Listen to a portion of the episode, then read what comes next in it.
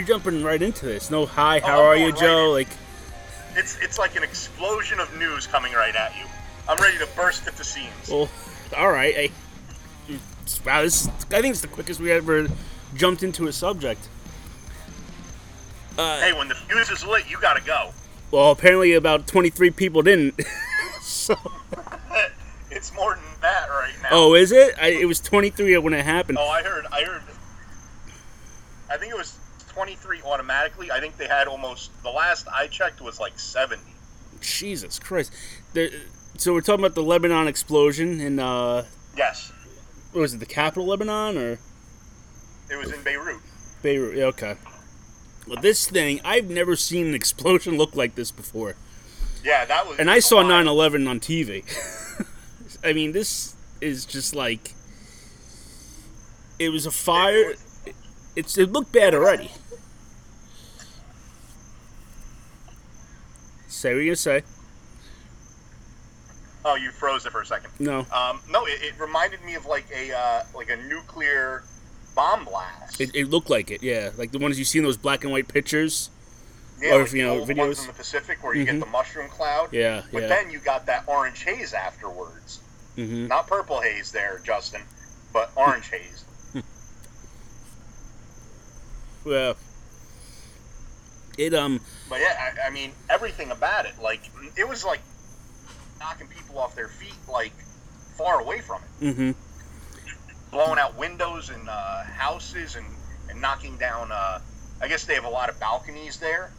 You know, it's right by the Mediterranean, so like right.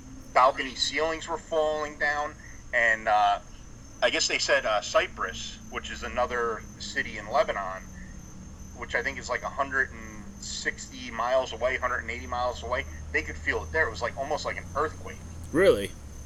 Yeah, they said it was like wild. Yeah. It. But uh, you look at it and like, I mean, it, and you have that that feel of like a, uh, almost like a uh, a disaster movie where like something explodes and you see it like going across the water mhm. and then like it hits you. What I mean, I what I kept I kept rewinding and watching it, and the one thing I noticed was that that one building, you just it's there one minute and then it like disintegrates.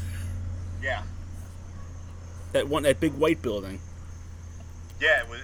I think it was silos that were in there. It was like uh, internal silos because if you they actually showed a picture from above it and you could see down into it and it was like cylinders in there. Oh really? Yeah. Uh, yeah. They, But they apparently, what happened was like six years ago, a uh, a ship um, got abandoned, and I guess they had um, uh, what the hell was it?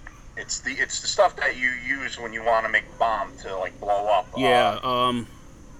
Doesn't it start with an A. I can't think of what it is. But what happened was, I guess they unloaded it, put it in this warehouse, Mm-hmm. So you have this you have this highly conductive explosive material, not a bomb itself, but something that will go boom. Ammonium. Next to a- I'm sorry, I don't mean to cut you off. Ammonium, yeah, ammonium. I think it was ammonium nitrate. That's what. That's exactly what it was. It's, yeah. it's essentially a fertilizer, Okay. but they had that next to a stockpile of fireworks. Are you serious? Yeah, why don't why, why don't we have a match uh, a match testing facility next to an oil refinery? was it really next to a firework thing? Yeah, don't ask me this. This is like putting a uh, a match testing facility next to an oil refinery. it, it just a completely a asinine uh, thing to do it. You would expect this in Poland, but but not there. I just don't get it. Well, well, I don't think the Lebanese aren't very uh, aren't very smart either. Uh, I'm Yeah, joking. I'm joking. bombs, so I'm jo- that's what I originally thought it was. I'm like, it's Lebanon.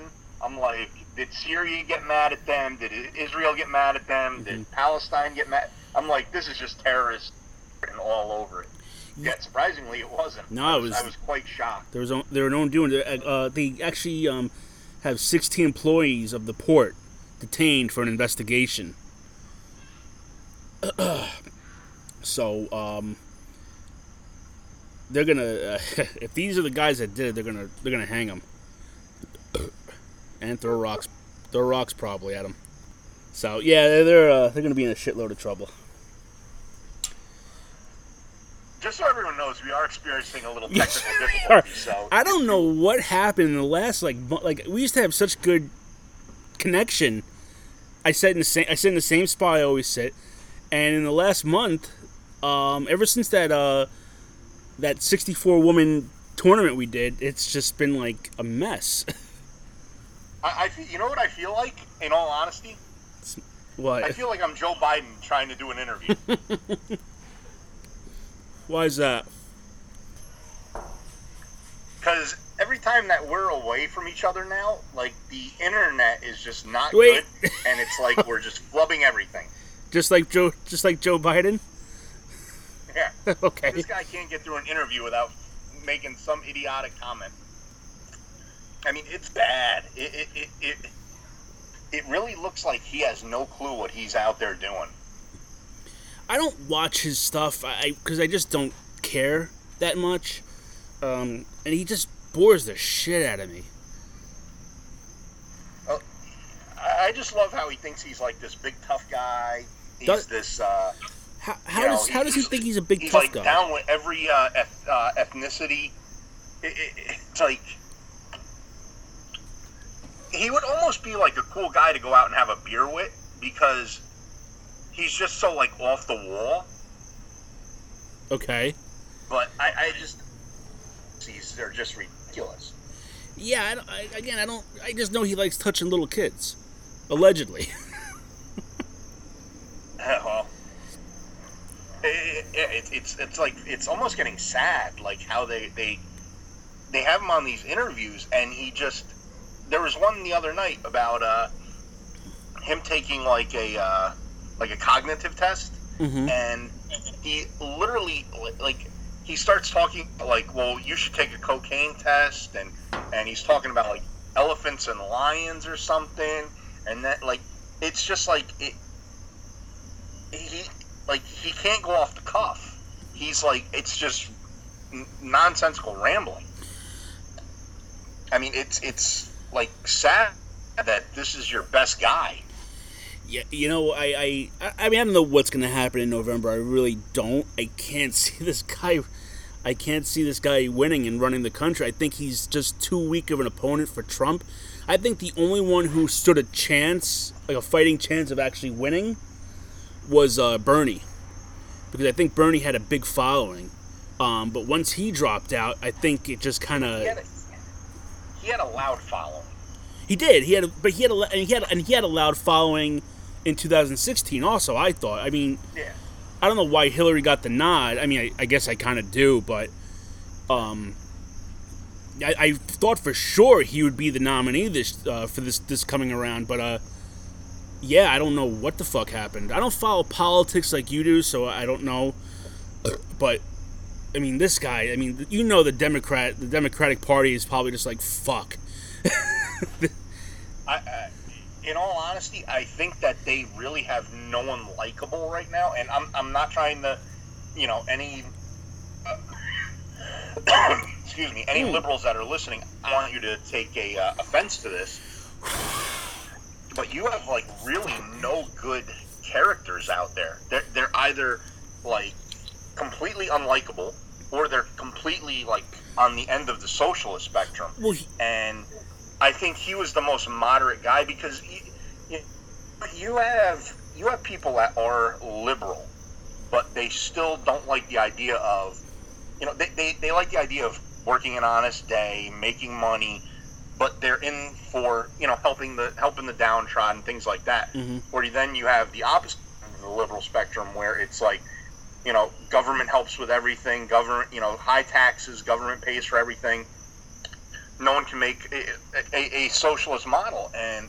I think that he was probably the most moderate of them. Mhm. But the fact that he can't complete a complete sentence at this point, people are actually telling him what to say because it's and it's not working for him. It's it's really like bad. And I think a few times you can almost see it with him because he does a he does like a few certain things. He he likes to say the thing.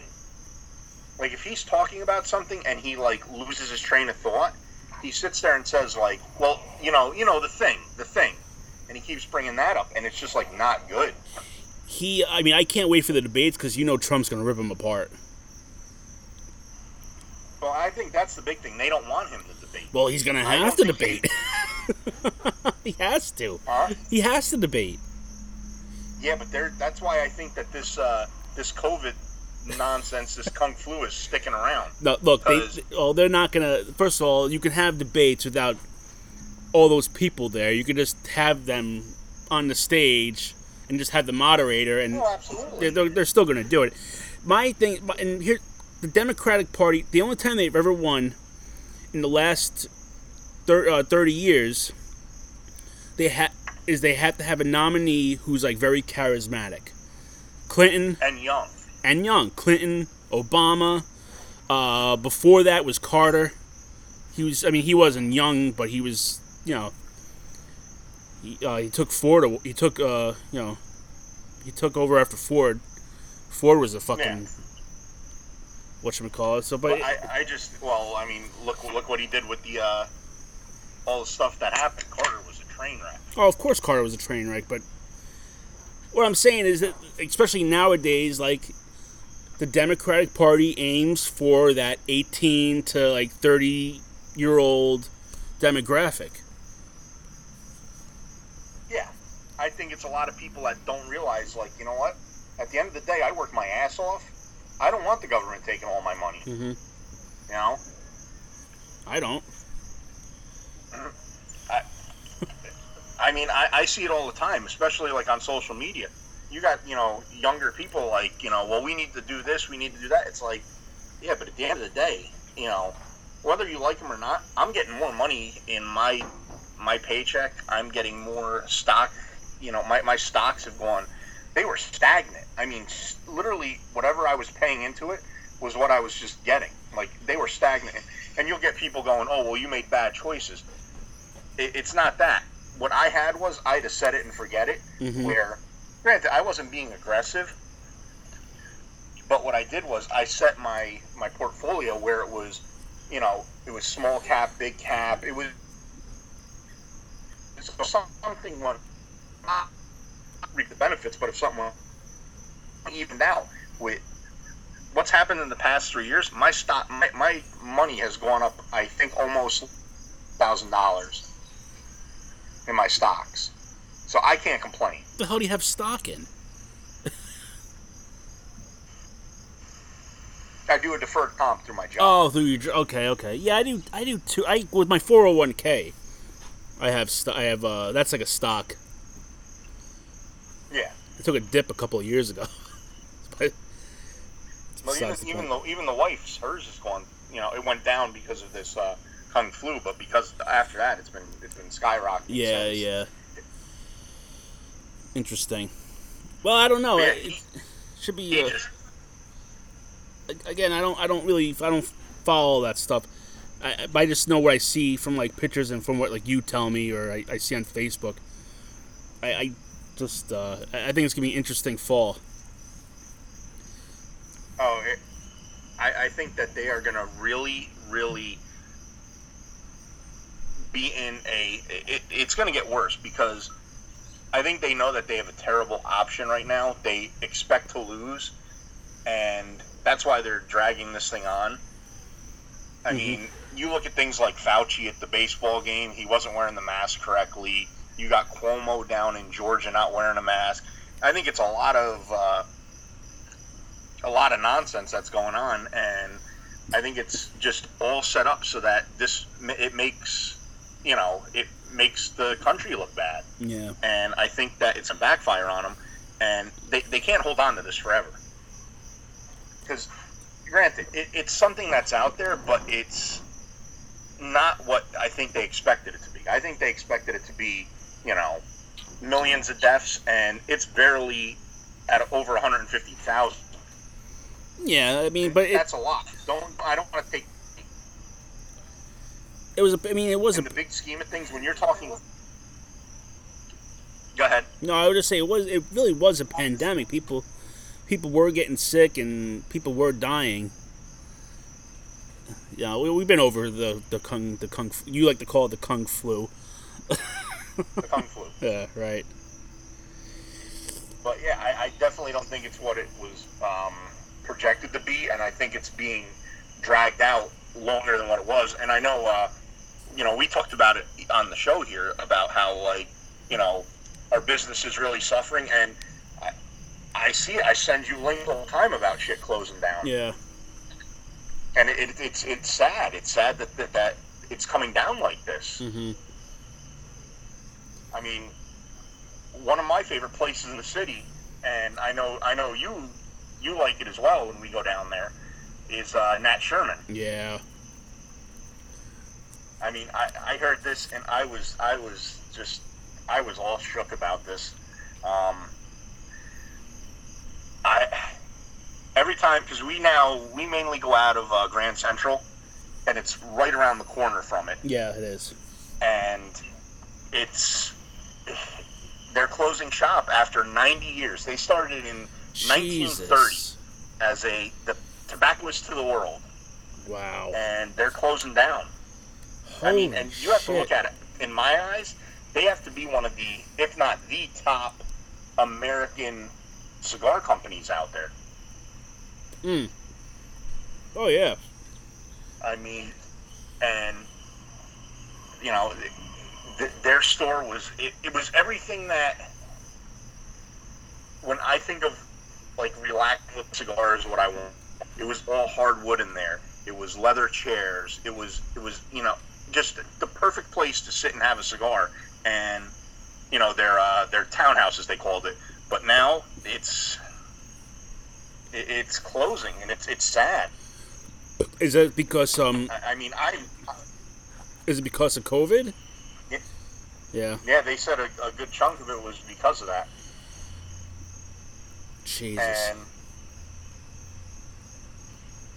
It, it's it's amazing. It, It's amazing that all these all these businesses are kind of. I mean, God, can you imagine if this thing never happened? How many businesses would still be around right now? That's a bit. That's Oh, a yeah. big one. I mean, ninety years. You think someone for ninety years would kind of be around forever at this point? maybe it'll stand the test of time. Yeah, and now it's gone, and it's gonna probably turn into a fucking TGI Fridays Yeah, or a Starbucks. or a Starbucks, yeah, or a Dunkin' Donuts, Yeah. or a Dunkin' Donuts and a Starbucks. Yeah, I mean, yeah. I mean, that was one of the things I always loved. I mean, when we would go down to the city, whether it be for, you know, wrestling, a hockey game, uh, anything, when we would go down for, um, you know, in, in the winter, we would go down to go see the, the tree. We would, you know, walk around and this and that. As soon as we got out of out of Grand Central, it was a it was a straight shot right there, and I would go and get my cigars. I'd have I would get two or three, and I'd be smoking them right down in the street. and I mean, it, it- it's just it's it's sad. I mean, this was one of the places that, for as long as I can remember, going down there, you know, on my own, not with my family. We never, you know, when I was younger, my parents were people. But Right. me going down alone, that was one of the. I would walk, walk and it wasn't like it was because there were times where I would come in through uh, the uh, path train. So what's the highest you're at there? Like 34th Street. I think so. Yeah. I would walk all the way up to 42nd and how many avenues over to go get a cigar there just because that was the place for me to go. Mm-hmm. Um, I mean, I, I love going in there. We lo- we lo- we lost. I lost my friend Johnny in there. our friend Johnny. Yes, Mm. But yeah, it was it, like I had I had a lot of great memories in there, and it wasn't only just the store that it's at now. It was when it was diagonally across the street. Yeah. So I mean, I, I've been going there for a long time. Now what are you gonna do? I'm gonna have to bring cigar. Like that was the thing too. When I went to the city, I never brought cigars with me. Right. Unless we went to Coney Island, obviously, because Coney Island you didn't have a cigar shop there. Mhm. But if I was in Manhattan, Nat Sherman's is where I went. Yeah. Now I gotta I gotta find a either a new place, you know, maybe like a small mom and pop type place, or I'm gonna have to bring my own. Well, there's a lot of little smoke shops you could probably get some cigars at. They're, they're not to be the quality of fucking Nat Sherman's, but it's gonna. You're not to be able to sit Yeah. and, and bullshit and hang out there. Yeah, I mean, I, I, I always love going there. I got, I'm gonna. It's funny because we we were talking about how uh, cousin Jeff was over a few weeks ago for uh, he came over for a barbecue. Mm-hmm. Mainly, I was just cooking, but we talked about like, you know, we ought to get you one Redskins from his shop because they're not going to be around anymore. Like I still have my passport card from Nat Sherman's. I'm going to hold on to that because it's something that, you know, it's not there anymore. Mhm. It's it's gone. It just it's it's a sad thing when when stuff like that goes away. Yeah. Um, one thing that kind of fell in this whole COVID was the XFL. The Vince McMahon led Yes. uh, XFL restarted after 2000, after 19 years. Comes back. Everyone was really excited for it. I know some friends of ours went to the first game. We weren't able to make it.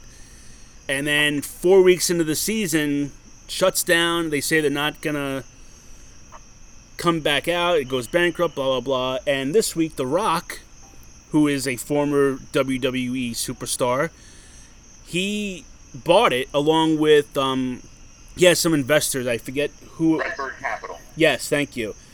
So uh, I guess XFL is alive and well now. When you really think about it, though, he brought he say this thing lasts five years, even if it just lasts five years. hmm He bought this thing for fifteen million dollars. Cheap. Like it was very cheap. on the dollar. Yeah, that's mean- one movie for him. Yeah, yeah, It- it- that's exactly it. He he paid one six months out of his life. He paid for a football league. Yeah. I like the fact that it's a former wrestler who was big in WWE is now the owner of it. So it kind of like it didn't go to like some strange hands. It, it went to someone. I'm sure Vince McMahon. I don't know how bankruptcy works. I don't know if Vince McMahon had a. I think once you go bankrupt, I think like the, doesn't like the uh, the bank technically owns it, don't they?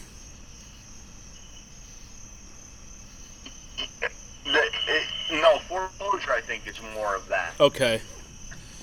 Um, I'm not sure, but it, it stayed in the family. It, yeah, that's what I'm trying to say is that it stayed with someone who, I mean, The Rock is a WWE wrestler. Like he never wrestled anywhere else. Like he was like the uh, the Derek Jeter of WWE. He stayed on he stayed on one team the entire time. He never went anywhere else.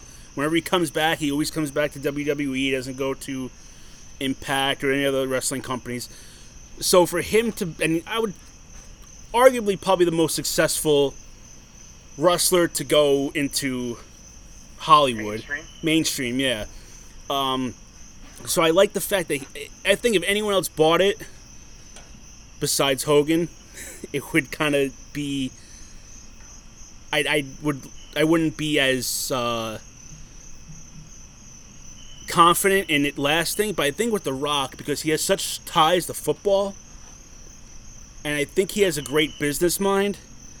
I think it might do well under him. I, I could see that. I think what they definitely need to do is make it.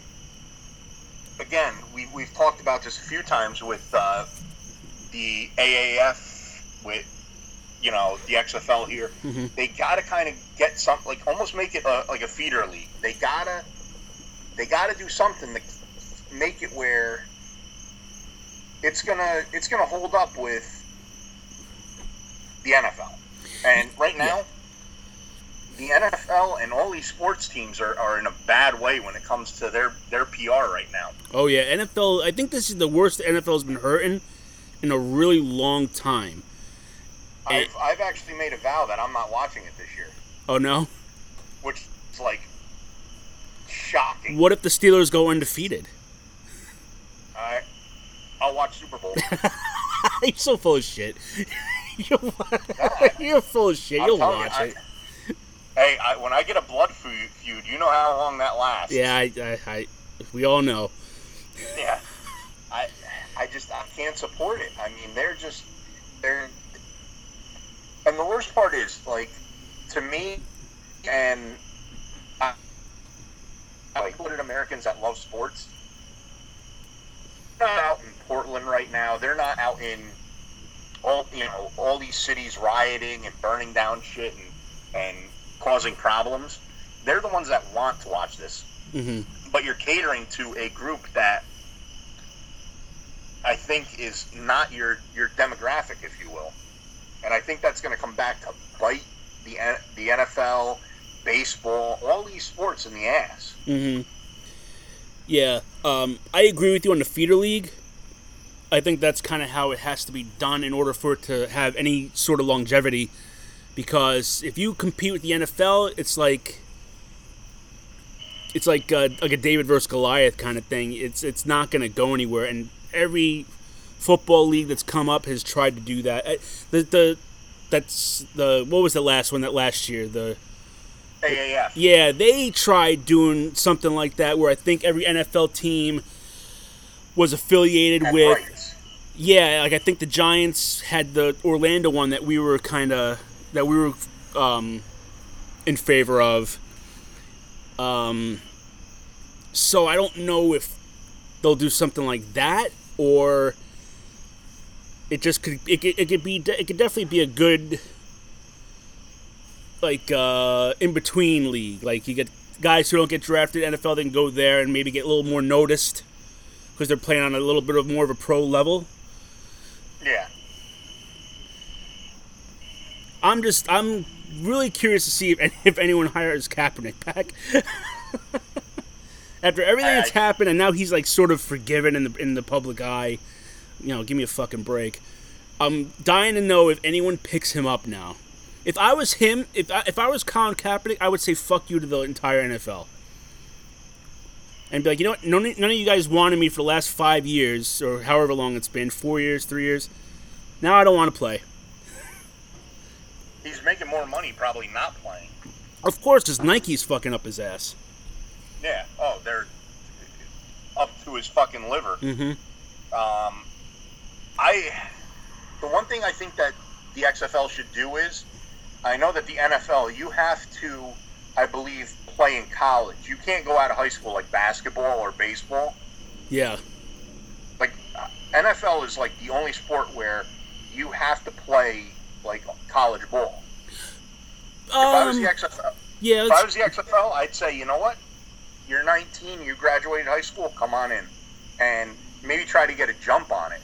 Because think about it. You, you, say you're a a poor kid. You know, you're you're from a single parent. You're living in a a, a, a shitty city or out in the middle of the boondocks, and you could make a million dollars playing. hmm That's life changing Oh yeah. let them let them go right from high school in there and see what they can do. I mean, it works in every other sport. You have kids out of baseball, hockey, football, soccer, all these sports that are coming out of high school and participating in pros. And if XFL said, "Hey, you know what? We're going to allow it," you know, and again, you have to look at it like football is one of the shortest careers you're going to get let them make their money. And I know right now they've changed the NCAA rules where you can actually get paid um, to play in college. They just, I think, over, they ruled that. hmm But I think if they did that now for the XFL, where you're playing professional football weekly on a major network, you're not playing on, you know, channel 438 in the, you know, at 3 a.m. when it's a repeat, you know, uh, uh, tape game hmm that might be more incentivizing for people to actually go out and, and try to take it. Right. So, I mean, it's gonna be it's gonna be quite interesting to see kind of how all this goes down. But uh, to me, I think I would uh, I would try to change that rule. They might. I mean, the only thing about football, I feel like football is kind of, uh, it's a little more intense. Whereas, like, like uh, if you come out of high, school, I feel like if you come out of high school, it's like you're not. I mean, look at the look at the guys we play with. Like, if you imagine jumping from high school to NFL, like straight through, I think I think you get annihilated. I think it's um I think college sort of prepares you. It's almost like the minor league. It's like a minor league kind of thing. It prepares you for pro and that that different kind of play style. Um, baseball is baseball and basketball is basketball. It's the same shit, but I, I just think football is a different animal. Um, but I, I, I do agree with what you said. I think they could maybe sort of not draft them at a high school, but get the rights to them at a high school. I don't know if there's some kind of NCAA rule for that, but uh, yeah. Yeah, it could be something like that Yeah. where you get kids that are drafted in hockey and they'll go play college or they'll go play up in, uh, you know, they can play in the KHL, they can play in Sweden, they can play anywhere. Mm-hmm. You know, Basketball in, too. you uh, can go Canada. to Europe and shit. But then they, but they have the rights to their entry level Right. um, contracts. Mm. I mean, it's something that could happen, and I, I wish The Rock all the best. I do too. I, I hope. I'm just curious now if it will pick up next year, or is it going to be another fucking couple years and they're going to redo everything? I think you have everything set. I think. uh I mean, I don't know how it works with like uh, TV rights. I don't know if that all went away or if that's still set in stone. Um, but he, uh, again, he's very successful. He has a lot of pull. So, and especially the, the ESPN has a, a big working relationship with, not that it matters at this point, but they have a big working relationship with uh, WWE. Same with Fox Sports. But um, so Well, now even, that even HBO, I mean, you you look at HBO as a premium channel. They have that show of his, or I don't know if it's still on. That Ballers, I don't know if it's on anymore, but yeah, um, I mean, yeah, that could that could be it too. I mean, that, imagine imagine football on HBO. That'd be some shit. Yeah, I mean, essentially, it's home box office, so you could, you know, What they what they could could do is, uh, I'm waiting for this to kind of happen. Is some sort of streaming partnership, like say he partners with Hulu to have all XFL games on Hulu streaming. I mean, they, they could do HBO Max. It could do that too. It could be. There's there's a lot of possibilities, but I'm waiting for that, like some kind of sports program. As soon as one bites to do like uh, baseball, I think baseball's too much, but I could see. I could see football doing something like maybe uh, like a small thing like XFL, like they can do some kind of partnership with a streaming service, and uh, like kind of have like an a la carte kind of thing, like maybe like for five extra bucks you get all uh, you know New York Guardian games or something like that. You know what I mean?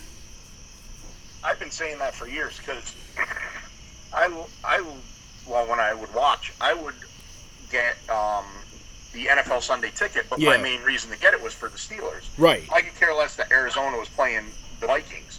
hmm But if I said I just want to watch my team for even half price of what the total um, NFL Sunday ticket was, I would have done that. Yeah.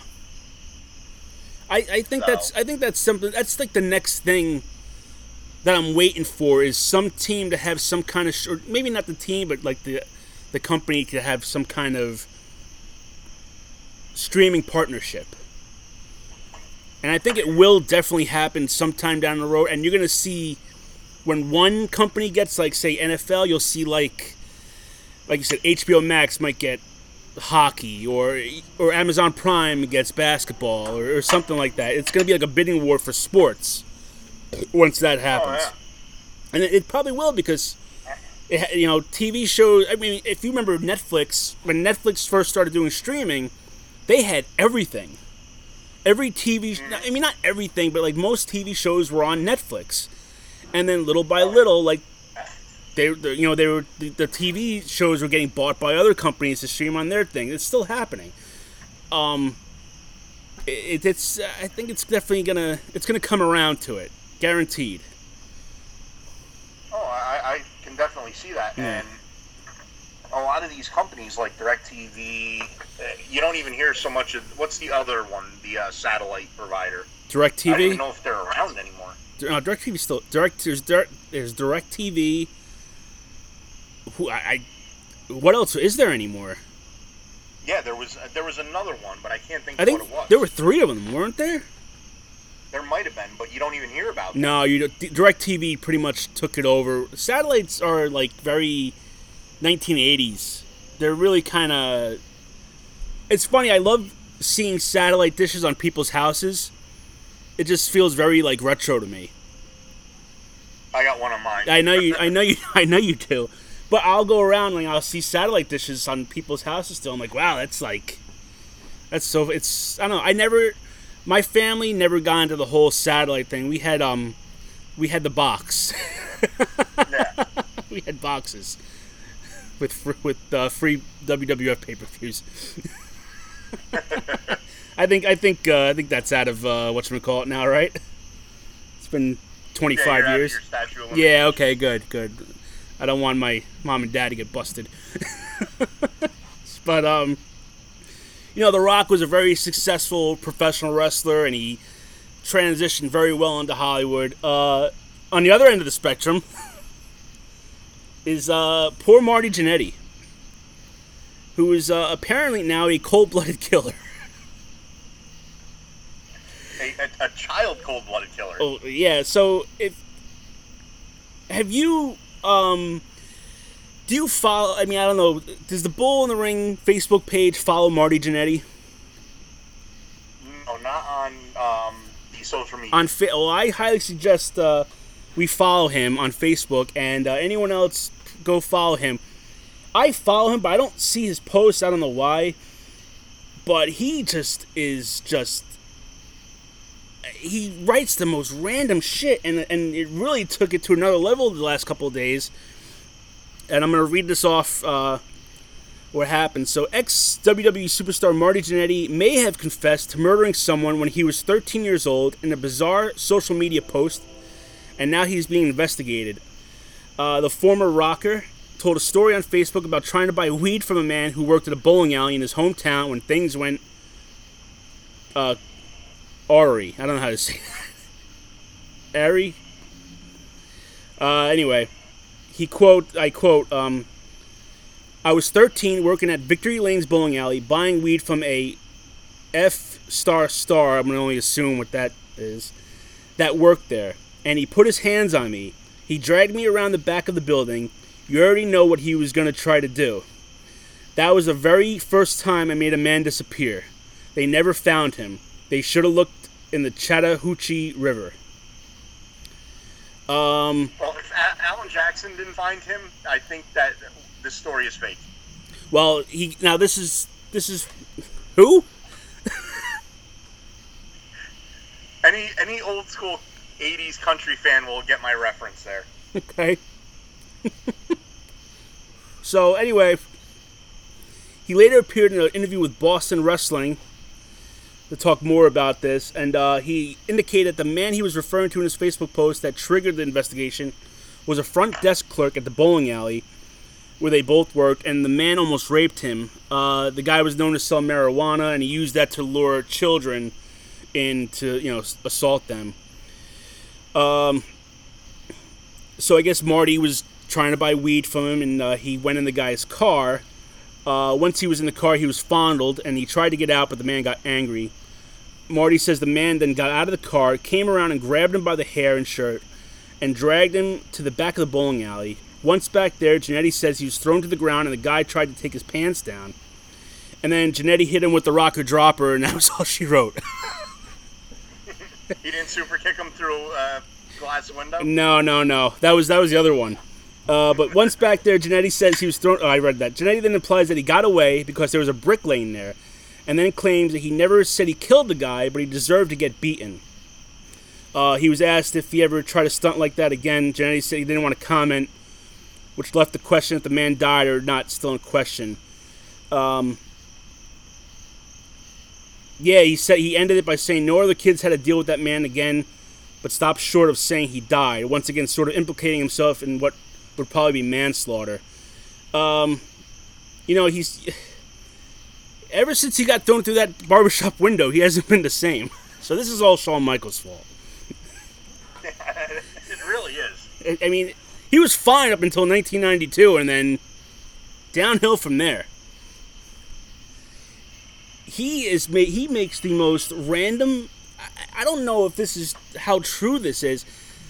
He the guy has a. We've talked about Jannetty on here a few times. He has had just a multitude of problems. Um, I remember he was talking about uh, his step uh, step uh, his daughter. It was one he thought it was his daughter, but it turned out that they're not related. And he was questioning if he should have sex with her and all this other stuff. It, it was just bizarre shit. Um, I know he kind of. I know Shawn Michaels has tried to save him religiously in the past. Um, and we've talked about on here where he's been. I think that I think he's been employed by the WWE more times than anybody. Like he, he always would come back for like a brief stay and then disappear again because he would fuck up. Uh, I mean, Yeah, I mean, between him, him, Razor, and Sunny, they have to have had the most tire fires out of that company. Mm. But I will. say- I mean, Razor cleaned himself up. It's just Marty Marty Jannetty is just a fucking. I mean, what a whack job! Holy shit! I never would have guessed 30 years ago watching these guys wrestle that one day, one day they he'd be writing Facebook posts uh, about killing people and having sex with his daughter. Oh, absolutely. I mean, you, would think about it like you look at Shawn Michaels and, and the the exude or uh, I guess the lifestyle he lived. Definitely think it would be him, not Marty Jannetty. But no, it, it, it turned into uh, the Shunda Rocker. Yeah, it really, really did. You, you, you feel kind of bad for him in a way because I mean, there's such a prime example. Like tag team has really, since then, whenever a tag team debuts and they debut as a tag team, one of the first things you always question is which guy is going to be the Shawn Michaels of the group and which guy is going to be the Marty Jannetty. Like which guy is going to break out and be like the superstar and which guy is going to just fade into obscurity. Well, we talked about Marty Jannetty possibly snuffing out a, uh, a, a drug dealer, but I think we should, and we haven't done this in a while. We, we have not gone to the uh, to the graveyard. I s- we haven't had yeah we uh, it, the it's, last. What's that? I was going to say uh, the groundskeepers have been digging up a lot of holes lately and we uh, haven't gone to pay our respects. We've had a, a a plethora of people who have passed away, and going into this, we were looking it up, and we were just naming off people after people. Mm-hmm. but we decided to cut it down to kind of what just happened in the last like month 30 days just to not have a uh, list here if you will There's a ton of people. deceased. All right, who do you want to start off with? so I, I guess we'll start with the most recent and we'll work our way back Wilford Brimley Did not die of the actor from diabetes. No he did not get the sugar foot No. He, uh, he was someone who I forgot was alive. and he's a guy that looked like a grandfather for like the past like 50 years. mm-hmm. I think in his 30s he had gray hair and and and like liver spots. I mean, in the '80s, he was in Cocoon as like an old man in a retirement home. in the '80s. And he, he died I think at like 86. Yeah. So when he played in this movie, he was only in his 50s. I mean, that's that's insane to think about because I, I look at my mom and dad who are in their 60s and he looked. I mean, he was yeah okay. He was in his fifties, and at that time, like you think, wow, fifties, that's really old. But now it's like it's not that old. Uh, and he looked. No, He looked like he was eighty. he he was almost like he aged extremely rapidly and then just stopped, and it's looked the same since. yeah, and his mustache never went away. A glorious one. That, that is a that is a mustache that only a small percentage of uh, mustache people can obtain to be. Yes, him, Grover Cleveland. Just uh, there, there's like a handful. Tom Selleck. Yes. Not everyone I mean- pull off the stash, but he uh, he was a pro. and it, his look What? Even even mustache. Yeah. So, and I, I think we're going to go through an abbreviated version here because we're having technical difficulties. We'll just uh, we're just going to name off kind of the people that we're passing by. Well, we can we can say a little. there's a lot of fresh tombs here. We can. There's a few. Uh, one I'll, I'll say is uh, Naya Rivera.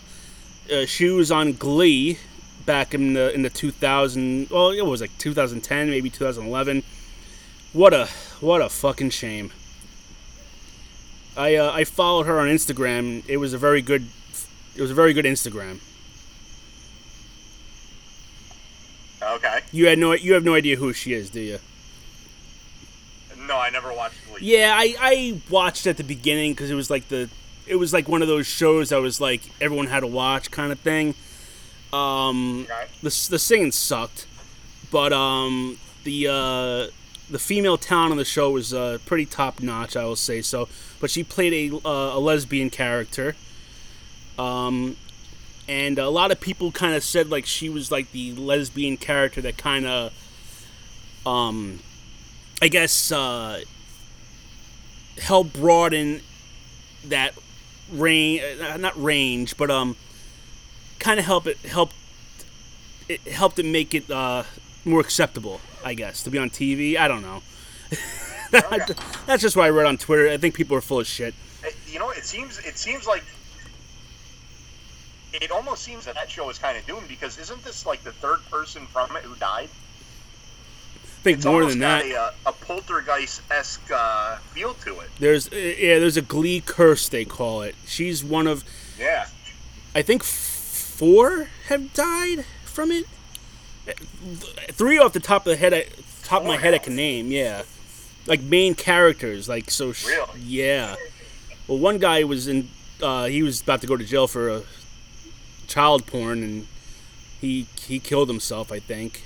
And then there was the other guy who overdosed. Um. So yeah. Who's the So one that was dating that?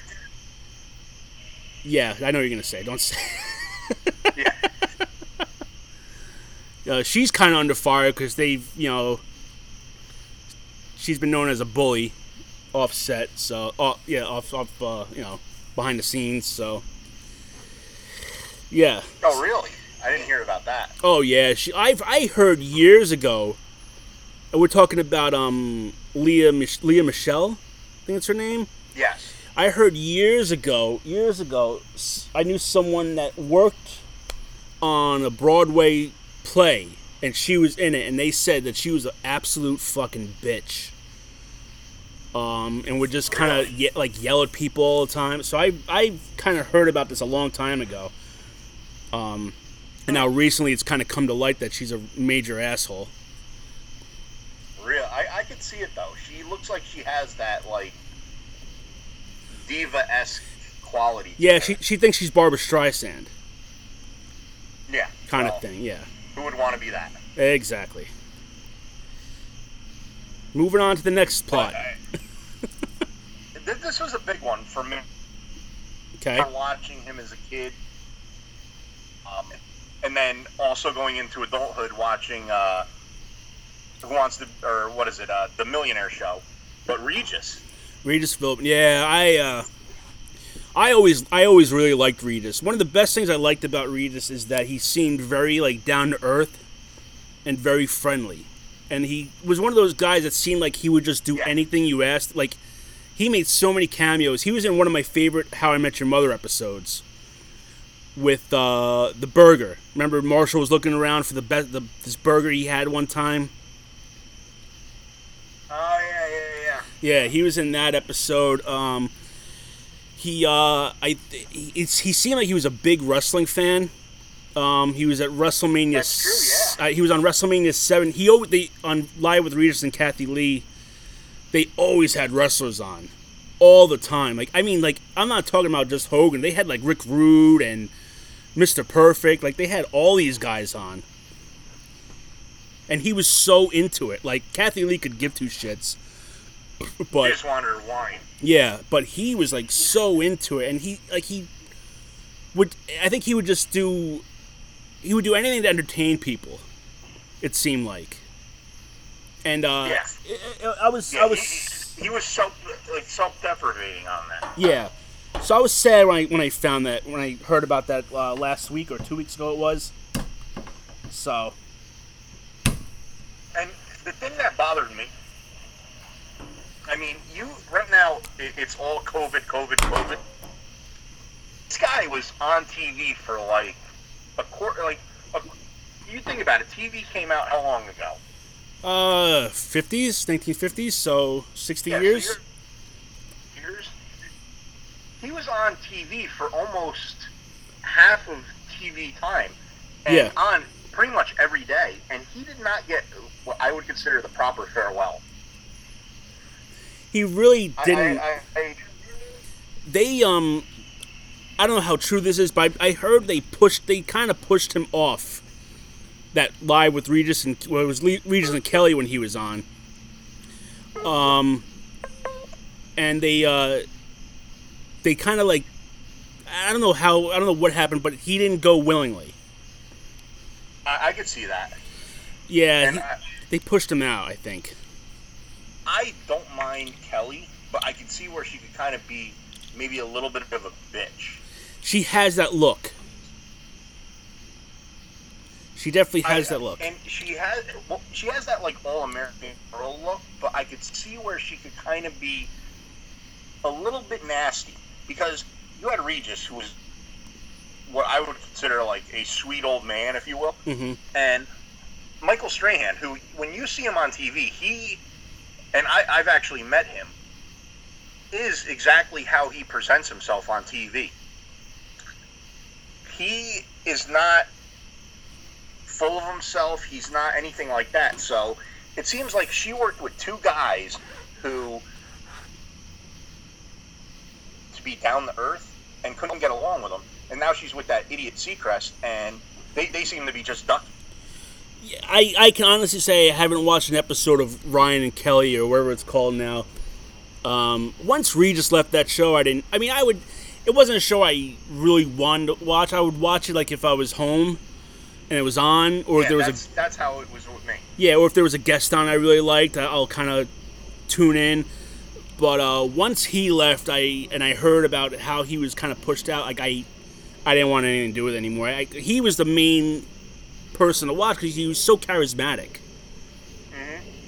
and he was just a joy to watch. And even on Who Wants to Be a Millionaire, I watched that when in its first run. Like I think everybody watched it at that time. But I mean, he he made that show. Like he, he was he was a very good host.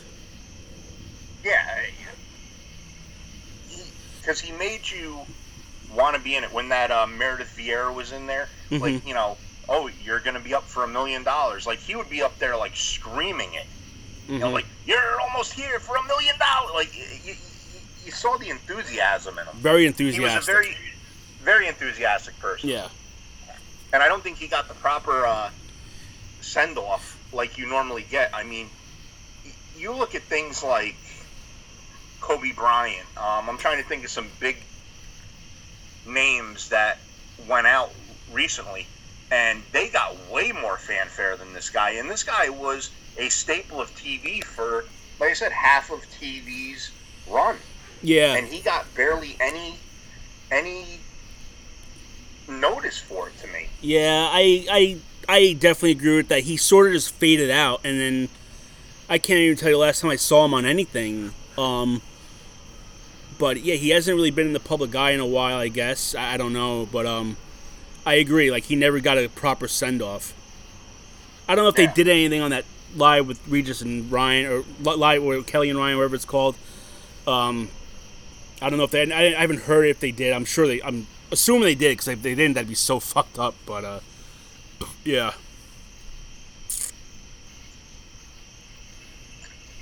Well, this is this is one. This is I guess we could say Regis started when we were young, and this is another one that started young. And this one, I, I had no clue about this.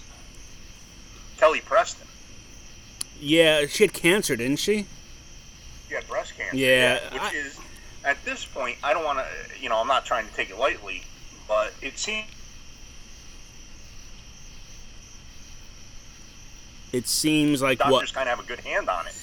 Well, if you catch it in time. and yeah, and it seems she she actually had for I think a while. Mm-hmm. She was like living like of under the radar. She like totally took herself out of public eye for it. It's funny because when you think about it though, like Travolta hasn't really done anything big lately, and I mean you looked at him. He, he was huge when we were young. He kind of faded away a little bit, and then he had a resurgence in the like. He, he his career has been very wavy, Mm-hmm. and it it seemed like while she, while he was on a downslope. So I wonder if that had a lot to do with it. It might have. It might have. He probably took time off to kind of help with the kids, and I mean, I don't know how old his kids are, but yeah, and take care of her, obviously. Um, yeah, I guess that's kind of what happened. Because I, I, you're right. I haven't seen him in a movie in quite a while. I mean, I know he's done a lot of like uh, like direct to video movies. If, Okay. if you want to even call them that anymore, direct to pay per view, direct to Netflix movies, but nothing where he would normally be. Mm-hmm. And it's weird too because I look at him and uh, Nick Cage when they were in Face Off. Like at the time, they were at the top of their game. You don't even hear about them anymore. Nick It- Cage. It's sad to think that like him and Bruce Willis, for the box office draws that they were, they get no recognition anymore. that's how it is but that's how it is because once you get to a certain age you get you sort of get pushed out in hollywood and you're right about nick cage i do see nick cage and stuff sometimes but it's that same thing it's like uh, i'll just be looking on demand for like movies to watch and i see like a brand new movie from he was just in nick cage was just in something some horror movie last year and I was like, wow, Nick, uh, Nick Cage is in this. Like, how, how? Why did I even hear about this? But it's because once you get to that certain, and plus nowadays, like, it's uh, you can make a movie and it doesn't have to be released to theaters. You're still making a movie and it's getting put on, you know, Netflix or whatnot. So it's just how it is that you get pushed out for these newer action stars like The Rock or uh, Vin Yeah. Diesel or whatnot, and eventually those guys are going to go away, and there's going to be a new crop, and The Rock will be doing video on demand movies in 20 years or whatever, or be the commissioner of the XFL. or that too. the Rock, The Rock seems like someone that's just never going to go away. Yeah, but it, it's weird because you always looked at like it girls, and we could go through the it girls of every year. mm-hmm. You know, or every few years, if you will. Like maybe a three-year run, they were great. I was um It seemed like male stars stayed on. Yeah, because I think they had more of a range where It Girl, and I'm this is a prime example. You know, my wife and I were watching The Hot Chick last week. Um, Okay. which I have you ever seen that movie with Rob Schneider? Fu- funny fucking movie. But um, and it starred um, uh, I can't think of her name. Yes, and for a while she was like the it girl, and now like she kind of she just did some movie with Will Ferrell that's on I think Netflix, but it wasn't released in theaters. It went straight to Netflix or wherever I don't know what channel it's on. But uh, it just Heather Graham's another one that was like in everything, and then all of a sudden just gone. Oh, absolutely. Yeah. And it, it's scary to think that Kelly Preston and her former fiance, out of the, the one that lived the longest, was um, named Charlie Sheen. Yeah. Yep. um. Another one that passed away recently, uh, Joel Schumacher. Um, a lot of people, a lot of people associate him with uh, kind of killing the original Batman franchise. Um, and I feel that sort of burdened his career for a while. But if you look at the other movies he's done, he did The Lost Boys, fantastic movie. Um, Falling Down, another fantastic movie. Especially the especially the soundtrack. for lo- oh, yeah, well, who who doesn't love the Lost Boys soundtrack, baby? Uh, but he had a bunch of great movies. Uh, was it License to Dri- not License to Drive? He didn't do that. Um, but he had a lot of uh, he had a lot of good movies that he directed, and then he did the last two Batman movies in the '90s, and he sort of got just shut down because because of those. And he, I'll even Yeah, but if it wasn't for him, really, would we have would we have what Marvel is now? yeah, why wouldn't we? Know, well, I'm just saying because he got. I mean, you had DC was on top of the game, and Superman at that point was kind of, I think, on the downward slide. Yeah, And Batman came in and brought it back up. It, Mm. DC was DC was the the comic book movie machine, I'll I'll I'm and gonna he was a big part of it. the Batman Forever was good. I'm not gonna, that was that was a decent Batman movie. It was Batman and Robin that really kind of shit the bed. Um, I'm not gonna say he helped that. I think that's more with uh, Tim Burton and his Batman movies. Because I think after Yeah. those came out, I think that's when movie th- movie studios started buying up rights, like Spider Man, X Men, and some got made, some didn't. Um, I think the movie that really, I, I mean, this is really going off a side uh, side note. To me, the movie that really kind of kick-started like all the superhero movies was uh, the first Blade movie. I think that really, what I think that was really successful, and I think that's when a lot of movie studios really started kind of buying up uh, all the rights, along with the Tim Burton Batman movies. Yes. Yeah. So. Who else? you know, we have uh, uh, Herman Cain, a presidential nominee, or not on the ticket, but he was he was one who was. He, I, I, I almost think he could have been there. He could have been the the first Barack Obama, but it, it didn't. It didn't end up being that way, and he ended up supposedly dying of uh, the kung flu. When did he? Uh, when did he run? He ran. Uh, geez, this would have been Was in the mid to late nineties, Oh, or really? it may even, or might have even been in the two thousands. See, I it not was, it too familiar that with time him. frame, but he he was a, a, a conservative. He definitely he was a uh, a business owner.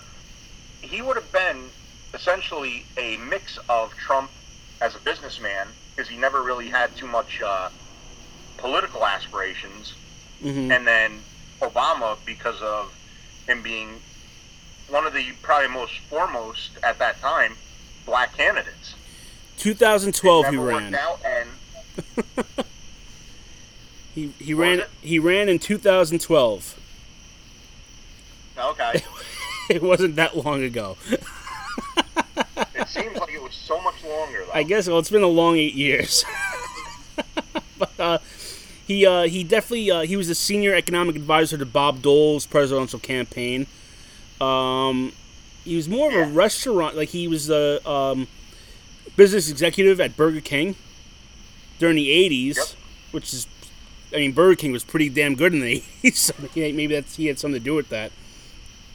And then he was the chairman and CEO of Godfather's Pizza, which he served from 1986 to 1996. I never even heard of Godfather's Pizza. I guess it's a it's a restaurant chain down south. Or no, I'm sorry, it's Yeah, in it's a Ne- Nebraska. Yeah, it- it's I, that's why I never heard of it, but still around to this day. So if you're in the Nebraska or uh, Omaha area, Take a look. Maybe with Mr. Worldwide uh, ate there. Oh, I'm sure he did. I'm sure he took many dates there. Yeah. Um, we got uh Tommy Boy's dad passed away. Brian Dennehy, uh, not on stage while dancing with his son. I should add. With Uh, Derek. Yeah. um, I uh, Brian Dennehy, and I always I say this. I always like uh, whenever I see certain actors, I'm like, oh, he's in this. Like I kind of I gotta check it out. He was one of those guys. Uh, I really like Brian Dennehy. He just had this presence about him. Like he was like a big, solid guy.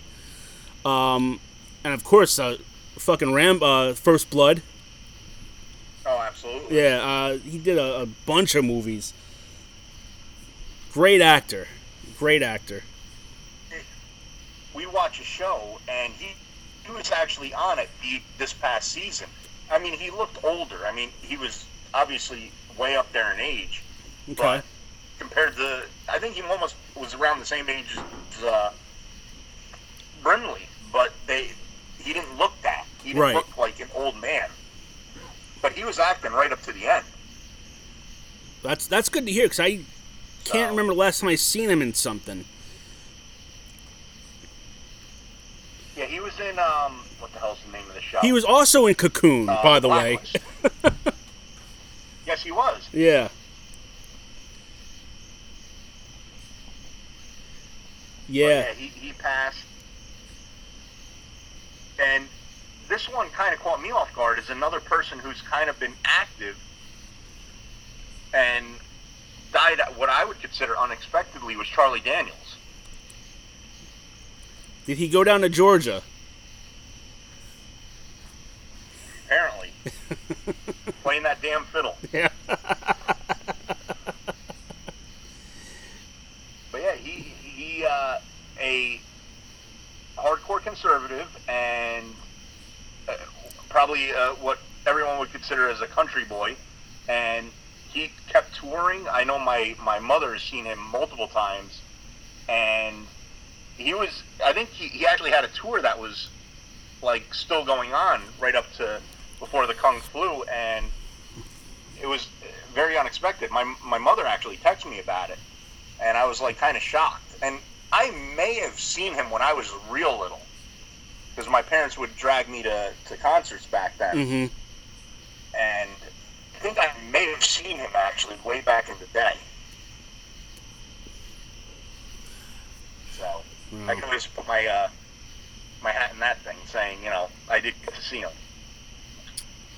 Um, another great. I I wouldn't call him a comedian, but he his persona was very. He was always in comedies. That's uh, Fred Willard. Um, Yes, that one took me by surprise because I didn't know he was that old.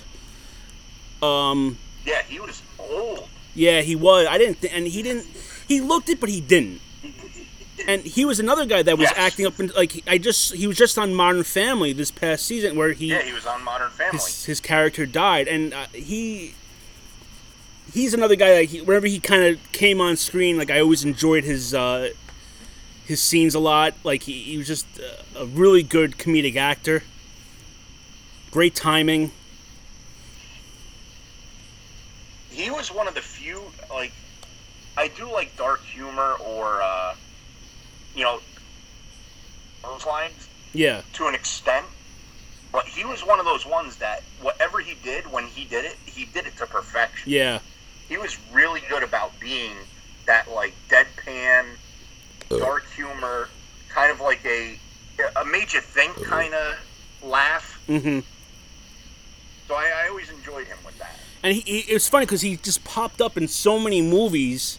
Like he was another guy that just pretty much did everything. He was in the Ameri- He was in the one of the American Pie movies. He was in that movie How High, with um Yes.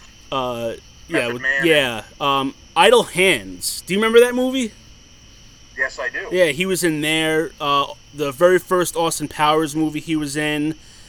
Uh, Harold and Kumar go to White Castle, which is a very big favorite of mine. He was in that. I mean, at the Anchorman movies, he was just in so much. It, it's just his his resume is just off the wall. Like I'm looking down at, and he does like three or four movies a year. oh yeah, he, he was working right up to the end. Yeah. So I mean, good for him. I mean, that's a that's that's work ethic, man. oh, absolutely, and especially to be that sharp. I mean, not only do you have to portray a character, but the fact that you have to be able to memorize lines. Mm-hmm. I mean, at 86 to be that know, sharp is really saying something.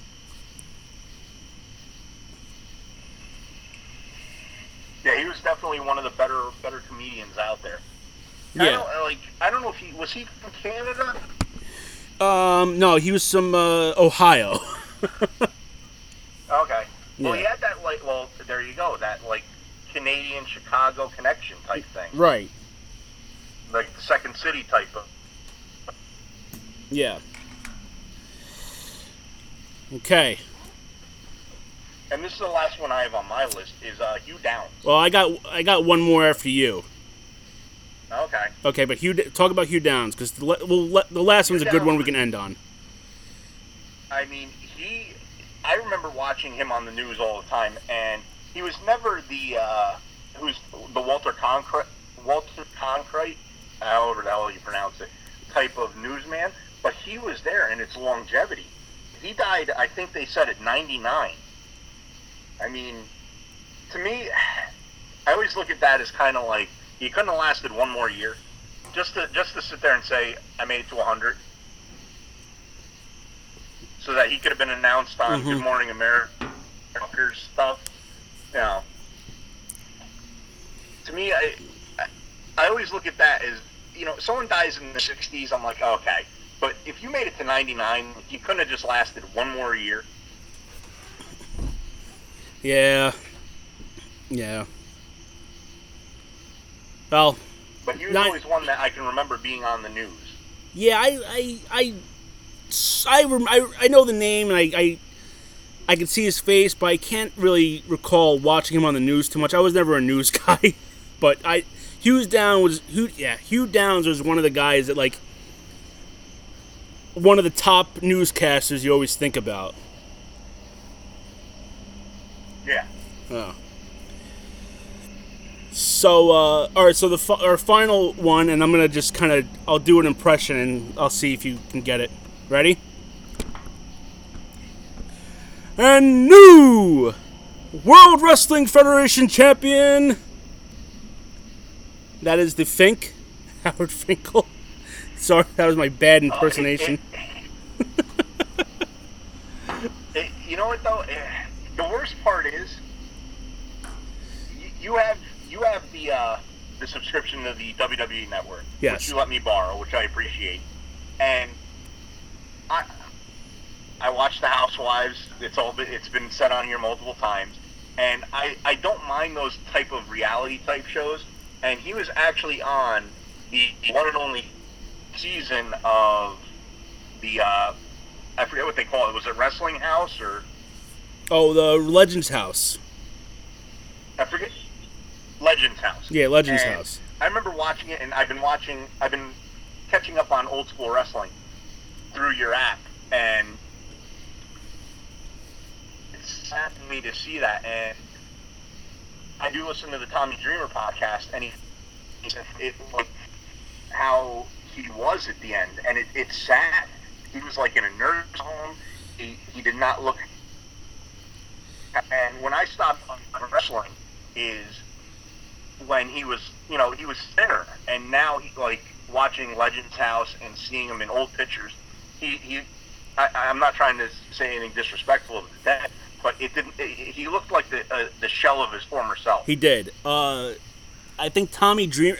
You mentioned Tommy Dreamer. Tommy Dreamer posted a picture of him in uh, I guess he went to go visit him at the nursing home maybe like a year ago or so. And one thing people point out is that there was like a little like little whiteboard behind them, like next to Howard's bed. Behind him. Yep. Yeah, and it said Monday night, please put on uh, put please put on Monday Night Raw for me at 8 p.m. Um, it was it was something along. I'm probably fucking it up. It was something along those lines, but it was like a lot of people were like, No, wow, he- you're you're 100 percent right. he like was watching like he always made a point to watch and uh, he was the fir- he was the first employee when Vince McMahon Jr. bought the company he was the Howard Finkel was the first employee he um took on and he actually coined the phrase WrestleMania um yeah. I mean you talk about I mean a lot of people talk Michael Buffer as like the greatest ring announcer of all time. I'm going with Howard Finkel. Oh, he absolutely. the, his his voice like like you you listen to announcers now and they just don't even hold a candle to how this guy announced. Like it was just like this big booming voice that made whoever was coming to the ring or whoever he was introducing he made it feel like a big fucking deal. And when someone won a world championship the, just the way he phrased I, I did a sorry ass imitation of it uh, it just it just made it feel like a huge, huge deal.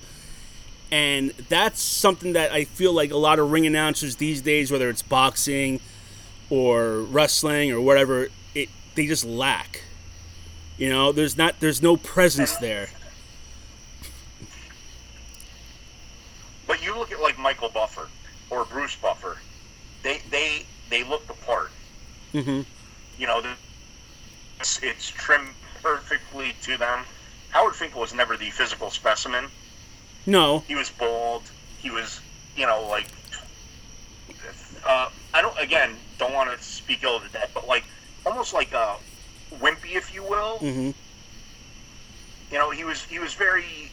If you looked at him and his voice, the way he looked, you definitely didn't think it came from there. no, He had this booming voice that would it would rock an arena. and you mentioned Legends House, the, the way, and you actually see how he spoke, and he did kind of have like that, a little bit of a booming voice, but it wasn't like, you would never think he would announce like that. Overpowering. Yeah, that's that's a good word for it. Overpowering. Um, about so it was like several years ago. So there was this wrestler named uh, Alberto Del Rio, and he ha- always had his personal ring announcer come out with him. And I think it was like a Survivor Series or something. CM Punk, he was fighting CM Punk. That was before the uh, that was before the Page uh, movies. yeah, yeah, it was long, bef- long before the page stuff. Um, so anyway, Howard Finkel came out as CM Punk's personal ring announcer, and it was the first time people seen him in a long time, and the place went ape shit when he came out. Like it, like they cheered for him for a couple of minutes, and you could see he got like really teary eyed. It, it was really nice to see. I, it was. I don't know what Survivor Series it was. Just look for Alberto Del Rio against CM Punk, but um, just a uh, a classic ring announcer. Uh, and I always love watching the old wrestling, and I love hear like even on like Superstars, like he was always there. Um, he was a, he was a character. Nowadays, I couldn't even tell you who does the ring announcing for any wrestling for any any wrestling organization, but you knew him. Everyone knew who he was if you watched wrestling. And uh, he Oh, really kind of took a turn for the worse a couple years. And I heard for a while that he wasn't doing well. And uh, when I heard he passed, it was kind of just like I, I hate watching wrestling, like the old, like from like '90s or '80s, and thinking to myself, like God, like everyone in that ring is just gone. And now when I see him, I think that I'm like, fuck, now he, like he's gone too, and it's just really, it's really sad, and it's it's just, it's like another part of like our childhood is just gone. So When uh, you really think about it, at this point, like the old school '80s, you know, people that are out there that are still active. You, you had the the Hebner twins, hmm Pat Patterson, who was active in everything, Sergeant Slaughter, and Tim White, who's probably and it's more referees than anything. yeah, yeah, yeah, yeah. It's just, uh, it, it was. I would, I heard that. I mean, I was, I was expecting it, but still, when I see it, it's, it's like it, it still hits you. I hate seeing guys that I grew up with like they're gone, and it's just, it makes it sad going back and watching some of this stuff now. And right when he died, I actually went and and watched his acceptance speech on YouTube, and how he essentially put himself into the Hall of Fame. It it it could get you teary eyed. Yeah, It- I, it- I remember could- that. I remember that. I mean, he was definitely a class act. It- you never heard any negative about him. Never. He was one of those characters, if you want to, who would always, almost like Regis, do whatever it was to make the fans love it.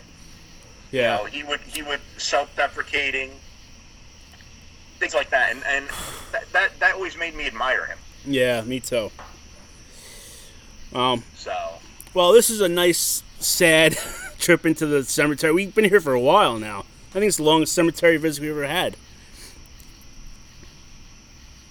well, we, we have been missing it. Yeah. So, uh, all right. So, what's your topic that you're going to bring up? Because This is a mystery story that okay. I, I brought up, and I really wanted to kind of, I didn't want to bring it up to you prior to the, the show. I wanted to get your honest, live opinion on. I'm nervous. Okay, what is it?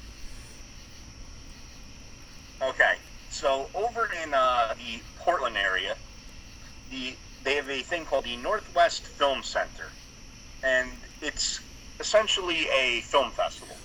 Right. and there is this, and I'm going to be very blunt about this. There's this uh, bitch, Lois Leveen. Okay. Just again, we're, we're talking about Portland, and this asshole wants to, or for a ban on a movie. Okay. this movie is having its 30th year anniversary coming up and she feels that it is promoting negative I- I don't even know how the best word I could use it. Negative influence on youth because it shows police in a good light. And this is a 30 year anniversary movie, so it came out in 1990. 1990. Do you want me to? Do you want me to guess? It was, it was actually, it was. If you want to guess, Um, I'm trying to think. Was it one of the Police Academy movies? no, it was not. uh, But this is this is this is her. Uh, I guess quote. What's so funny about school to prison pipeline? Tell Northwest Film Center there's nothing fun in cops traumatizing kids. And the movie is Kindergarten Cop. are you fucking kidding me? I am dead serious. She wanted to, or she did ban this movie from being filmed at the film festival. But John Kimble was a fantastic cop. what the? F- Exactly. And my thing was, I was expecting it to be. My wife's out here chasing a, a frog right now. Went behind the uh, the grill, but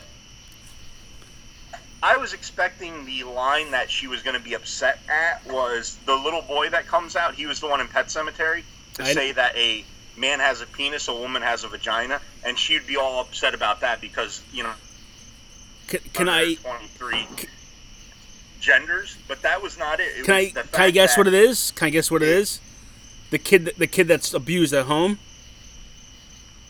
No, no, no. This um, Pet Sematary, the kid that died. Yeah, yeah, I know, he but says that in the movie. yeah, you said it, but it's not. It doesn't have to do with him. I'm guessing. Does it have to do with the kid that's? yeah, it- no, it's just the fact that it makes cops look, and she's against this.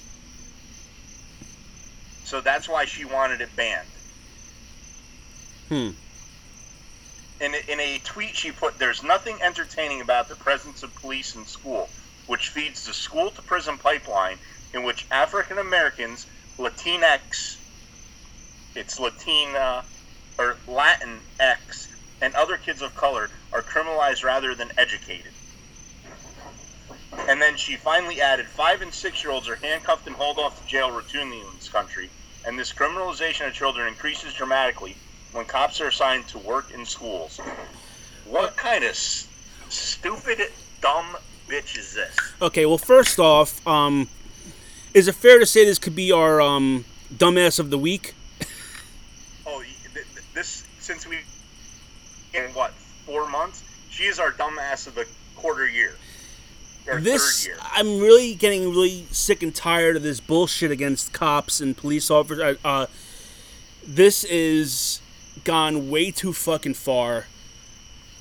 I'm really it, it's at the point now where I'm getting really fucking pissed about it. Look, I don't like getting pulled over just like anybody else, but I respect the men and women who do these kind of things because you're putting your life on the line every single time you go to work. I know a few. I have a few people in my personal life who I know are police officers, and I, I respect what they do. And it, it, I'm really getting tired. It, it, I mean, you're pretty much doing to cops what you're saying cops are doing to like blacks or or Spanish or whoever. You're, you're doing the same thing you're taking a few bad apples and you're Yeah. making it about everybody involved in that sort of uh, in that sort of job, and it's like now you're banning everything that has to do with police officers. Oh, a frog! Yeah.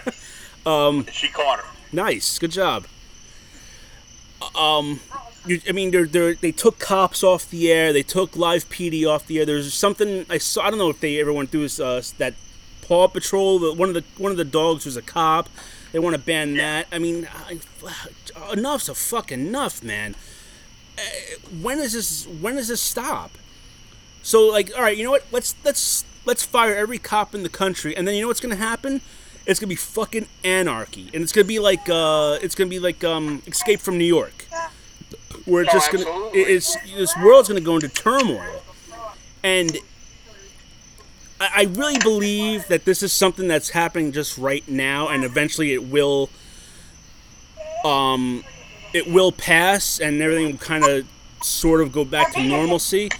I do believe that this is something that's eventually gonna come. It's gonna it's gonna go away. I think uh, right now people are just pissed off and they're trying to fucking ban anything that has to do with a badge. Um, I I just think it's ridiculous how you're banning kindergarten cop because God forbid a cop shown in a good light. Because I mean, if anything, shouldn't that be allowed in? Like you know, like not. I mean, okay, some some co- some police officers did a bad thing, but that's a that's a such a small percentage as compared to the good that they do do. Um. uh, So why not show that? Like why? So you're gonna kind of, you're pretty much putting it out there that you see a police officer, it's okay to say like you know what, fuck them. They're that's they're bad people and uh, we should be gunning for them. That that's how I feel that doing something like that or banning shows and ba- banning anything that has to do with police officers. I think that's kind of what um is gonna happen now. You're, you're putting these things into these kids' minds that like it's not okay to be a cop and it's it's it's not okay to trust them and all this other shit. That's like saying like if a building burns down and fire department people don't do uh, a good enough job of putting it out and like five people die, are you gonna start going after fire uh, firemen now? Does that make Oh, sense? absolutely. It's, it's this cancer culture. It, it is. It, it, I fucking had it. That's but just I mean, even even here's a few more quotes from her, just to show how crazy she is. okay. She wrote, "It's true, Kindergarten Cop is only a movie. So are Birth of a Nation and Gone with the Wind, but we recognize films like those are not good family fun." She added, "They are relics of how pop culture feeds racial assumptions." Because you know, John Kimble was a essentially a foreigner. He spoke with a Austrian accent and he arrested a white guy, but you know, let's not worry about that. And then she also states, because despite what the movie shows in reality, schools don't transform cops. Cops transform schools an extremely detrimental way. So in I um, have been. I'm sorry. I, I just want to kind of. I'm not. So then I guess we should start banning movies like Do the Right Thing, where they burn down a pizza place, or um, I don't know, Yeah. Boys in the Hood. I mean, I'm just. I'm not. I'm not picking on anything. I'm just saying like, if you're banning something like that, then you're gonna have to ban a whole bunch of other shit too. Ban everything. You know what? Erase everything that happened. That's No. that's so then, fucking stupid. course, it- what were you gonna say? I'm sorry. I guess what they did was they, uh, well, what they did was instead of playing this movie, and the reason why they played it was because it took place in Oregon. yeah, it That's did. where the film was was set in. Yep. But they replaced it with one, um, with two of the, or it was essentially a double. It was a repeat of the show of John Lewis, the uh, recent um, representative who died, who is a civil rights leader. They replaced it with two of his things. So I mean, That sounds like really entertaining shit. yeah. Kindergarten Cop was hilarious. I could watch that movie right now and still laugh. That's a great movie. and and you know what?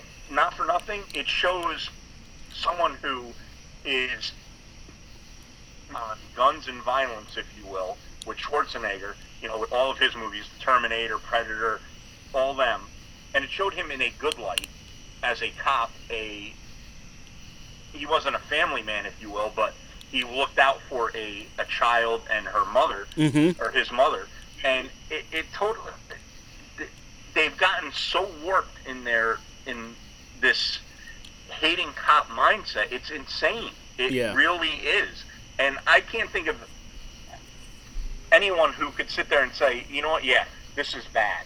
We, we shouldn't. You know what?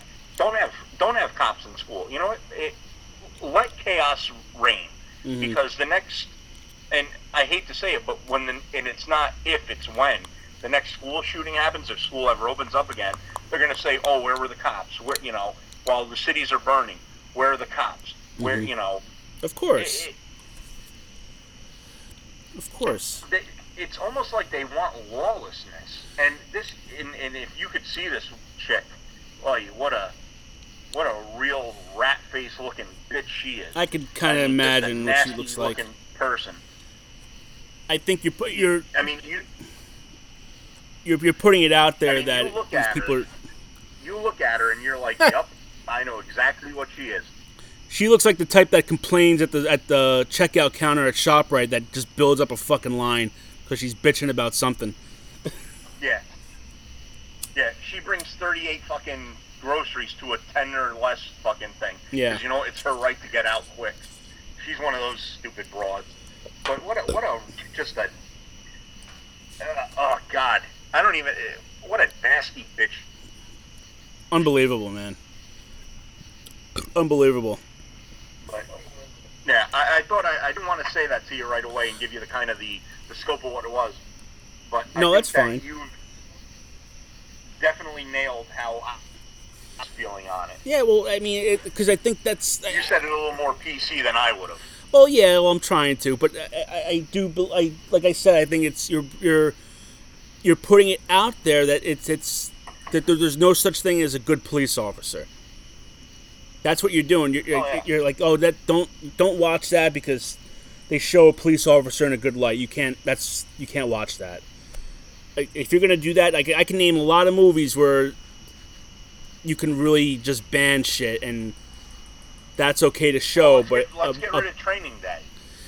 Will they ever that get rid of Training Day? that's a good. You know what? That's well, a cop's in a bad light, so they they that's okay.